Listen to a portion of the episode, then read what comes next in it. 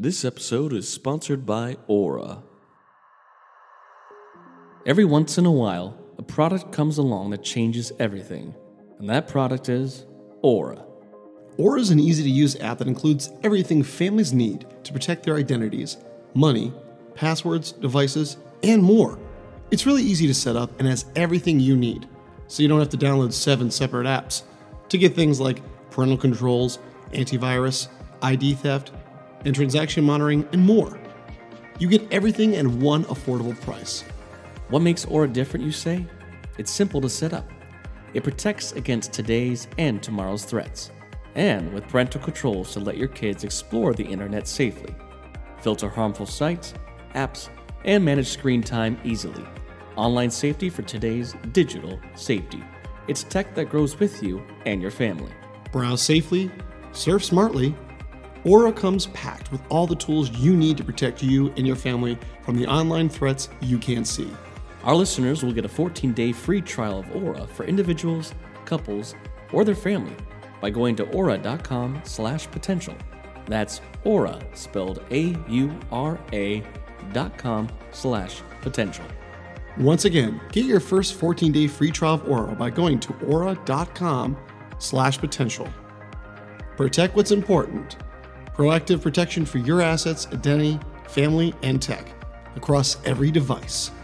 And remember, know your potential.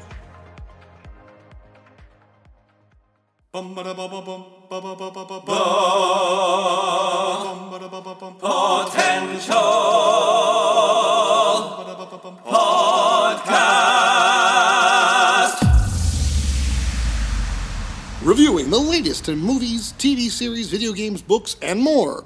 This is Potential Picks. Hello and welcome back to another edition of Potential Picks. I'm your host, Chris Dewar, and I'm joined by my co host and fellow musical theater singer and dancer out of nowhere, Taylor Sokol.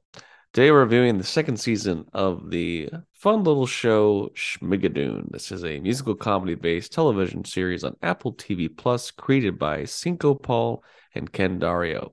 So after the events of Schmigadoon season one, uh, for those of you who don't remember the show, it's kind of a funny world where a bunch of musicals come to life, and our two main characters, played by Cecily Strong and Keegan Michael Key, they end up in Schmigadoon, and it's all the Golden Age musicals: Oklahoma, South Pacific, Carousel. Well, eventually they got to out of that. They found their love again, and season two picks up a little bit after that, and we're going into a whole new realm of musicals, the 60s and 70s, dubbed Schmicago. So we're very excited to check out the second season uh, with most of the cast returning and a few new players. So, Taylor, what is a brief synopsis of Schmicago? So, season two, we find Melissa and Josh, they're married, they find their lives, though, found their happy ending or their, you know, uh, after leaving uh, Schmigadoon, but they find their lives kind of monotonous as they're doctors in New York City and they're kind of like stuck in a rut. And they're like, yeah, we're happy, but this, you know, I miss miss the the whimsicalness of Schmigadoon. So they decide, you know what, let's go back to there because we had such a great time there. Of course, they left it because they found true love, and uh, they didn't realize that when you go back to Schmigadoon, when you've already found true love, you won't find it, and still they find something a little more sinister, a little more seedy in the form of Schmicago, and that's where we start off season two. And like you said, first season we focus more on the music of the 40s and 50s, of course, in you know, early 1900s, and now we're getting to more of the edgier musicals of the 60s and 70s. So right off the bat, you see Chicago, obviously reference to Chicago. There's a lot of references to um, Jesus Christ Superstar, uh, Sweeney Todd, and it just really this you know talk about when how can you follow up with the first season with such you know you know this fun and upbeat style? You got to go something a little more darker. So it's kind of like the empire strikes back of the series. Uh, yeah. and i i really you know, knowing, you know, Chris, you are, you know, I'm more of a novice into performing, but have a love for the theater. I know this was definitely up your alley first season. I had so much fun. I was very excited to jump into season two. Well, yeah, I mean, this is the exciting point of the premise is that they can kind of change the plot a little bit, but they can feature a whole new era of musicals. And season two, I mean, in total, unless I missed any, it parodies and covers Chicago, Cabaret, Sweeney Todd, Annie, Sweet Charity, Chorus Line, Hair, Godspell, Jesus Christ Superstar, Rocky Horror Picture Show. I mean, it covers a bunch. And this is kind of the exciting thing is that, um, you know, hopefully this show picks up and gets a third season, even a fourth season. The third season, then you're going to be going into the era of like Les Mis, Cats, Phantom of the Opera, and then you know season four could go into modern hits. So this is kind of the beauty of the premise is I think they can keep picking a chapter era of our two main characters' lives that needs to be figured out. And through the power of a world where musicals come to life and weird things happen, they can succeed. Because uh, yeah, this one was interesting that again their love is on the the the you know the downside, but it's more because they're struggling to find a they're struggling to have a baby. They're trying yeah. and trying and nothing and it's not working. So I feel like that's kind of nice that it's almost like always some kind of chapter in their lives that they're figuring out. And then the ridiculous notion that they go to this magical world where musicals come to life. And in this one, I mean, setting in a darker kind of tone still led to a lot of great positive comedy. You know, I think even the sense of murder, there's a ridiculous notion to how Chicago plays out and Cabaret and what they do in this, and even Sweeney Todd. I mean, Alan Cumming and Kristen Chenoweth, of course, are like the two major Broadway vets that are in this show, and then we got a couple new ones that I'm going to talk about in a minute that uh, you know they were so great in this in the first season, and it was funny to watch how again what they do comedically is that Cecily Strong, Keegan Michael Key, it's like they recognize everyone, but they're not the same person anymore. They're like, oh, that's just that one person, but they put a wig on. It's like, no, that's a whole different person now. There was there was one great scene where he doesn't realize the one character is the same. That's Betsy. He's like, are you sure? And he, and, and just like so that's what the, the power of the the self not only they're referencing you know real world musicals but also they're they're quite aware that okay these are the, this is the same cast uh, again if you will and it's just oh it's so funny and that was brilliant for them to be like oh they're gonna play different characters but they don't know who these people are but these people recognize their face even though it was a different situation uh but i mean yeah you got the hilarity of like let's combine Mrs. Hannigan from Annie with kind of Mrs. Lovett from Sweeney Todd. Yeah. And so you, you know, at one point there's a premise where uh, Alan Cummings he's now playing a butcher. He's not playing a, a, a barber, but you know, it's like the butcher to kind of parody Sweeney Todd. And it's like, what if we kill all these orphans to make them into, you know, meat because there's too many orphans at the orphanage, you know, stuff like that. And just the ideas too of like the I I love the dark seedy side of like the town, and then you had that juxtaposed with the tribe. We had this whole hair tribe led by led by Aaron Tveit, uh, who of course was also in the first season of the Broadway vet.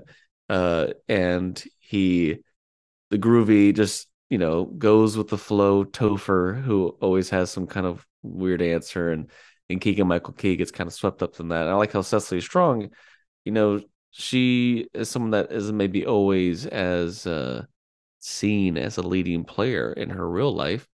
She gets to shine in this season too as like, oh, she's cast as this dancer. You know, they kind of do a chorus line parody, and she gets chosen. She gets to this beautiful number at one point in the show. So I love all these elements, but we do have some new players, and I think the new players really do set the tone for this season. Absolutely. You have your narrator and you have your bad guy. So first off, the bad guy, Patrick Page, comes in here. He's kind of parodying kind of like the judge and Sweeney Todd slash like a you know the rich kind of owner of the town. I saw Patrick Page as the Green Goblin and Spider Man Turn Off the Dark on Broadway. The man's had a huge Broadway career, and I feel like he's now he's had I'm sure TV movie roles before, but I feel like he's following the suit of a lot of Broadway performers that it just takes a couple roles and even though he's, you know, up there in age, he's now getting a lot of screen work. We just saw him, yeah, as you mentioned before we recorded, in Spirited, which was really fun. So the actor that sold this season, because you need a good narrator, especially in this era, Tituss Burgess as the narrator was everything. He was so fun to watch. And they do this they do this funny thing where because you know even Schmigadoon's a funny name. He's doing the the the Pippin leading player kind of parody. That's another one I forgot to mention Pippin. And he'll sing a lyric that kind of works to the plot. Then he has to rhyme it. So he'll be like, We're gonna go west, schmiggly lest. Like he would always have to find some funny rhyme, but he pops up and he also has a lot of sass, which I thought was really funny. Is like, yeah, he's supposed to be the narrator, right? He's supposed to help them along the journey, but and he'll no, be like, not. "You suck." like, yeah, it yeah. just- It, it's very like he's very like um and like the unreliable narrator where it just like, oh, you're gonna help us out. I was like, not really. And like uh, towards the end, when he's like, what about my happy ending? So it is. Those were definitely my favorite uh, characters of this one. Um, I felt especially because it is tough when you have such an ensemble cast. Um, some people are going to take more of a backseat. So I did like with what some of the characters got to do. I was kind of um, bummed out because some of them took more of a backseat. Um, particularly like Martin Short had more of a role in the first one as this kind of little leprechaun uh, character. But um, yeah, it was just so much fun and. I think especially for those who maybe are not familiar with like the 40s and 50s era of musicals, this one may sit even better with some other um, you know, more like more younger audiences who are more familiar with some of these, especially like in terms of like Hadestown or Sweeney Todd, that's going to come, you know, more into the you know modern lexicon with some of these things. I think people will enjoy these quite a bit. And I definitely were more familiar with some of these parody songs. So I was really definitely getting in the groove. It's one of those soundtracks where I could see myself listening to those, um, especially when you know first season brought uh, songs like "Court and Pudding" and, and, such. So, but yeah, I just was really I loved the set design. I loved you know that these actors and actresses are really hamming it up in the season. You can tell that everyone seems to be having such a fun time. I mean, yeah, it looks like it's shot so well, and it's it's bright and it's fun, even in its darker moments. But yeah, I mean, you got to get props where props is due. It's so interesting to see how they how do they come up with songs that sound so like the original but aren't the original? Um you know i mean there was one in like episode 2 it was a parody of a chorus lines god i hope i get it but it was like i need to eat.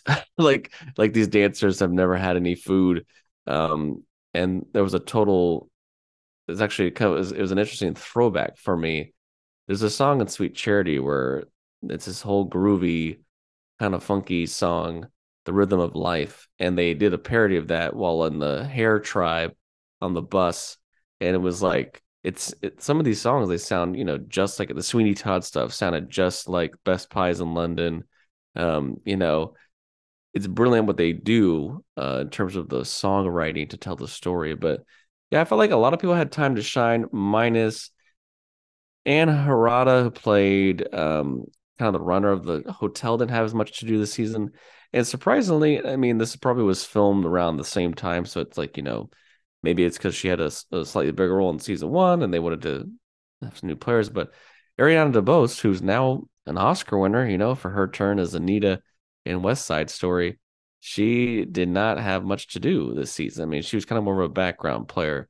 Uh, my she got to be the MC uh, for the cabaret section. So, but I mean, it is the joy of musicals. I feel like any person can enjoy this show, but you will definitely get more enjoyment out of it if you at least know musicals or have heard a few musicals, uh, especially for the era they're setting in. And I do feel like, once again, if we are going to get a third season, which I hope we do, you're going to be moving into more of the the start of the blockbuster uh, musicals, Phantom of the Opera, Cats, Les Miserables. I mean, they could they could call it Les Schmigarabobs if they wanted. You know, they could do whatever. So I like the idea that Paul, they, there you go. you know, I hope you're listening.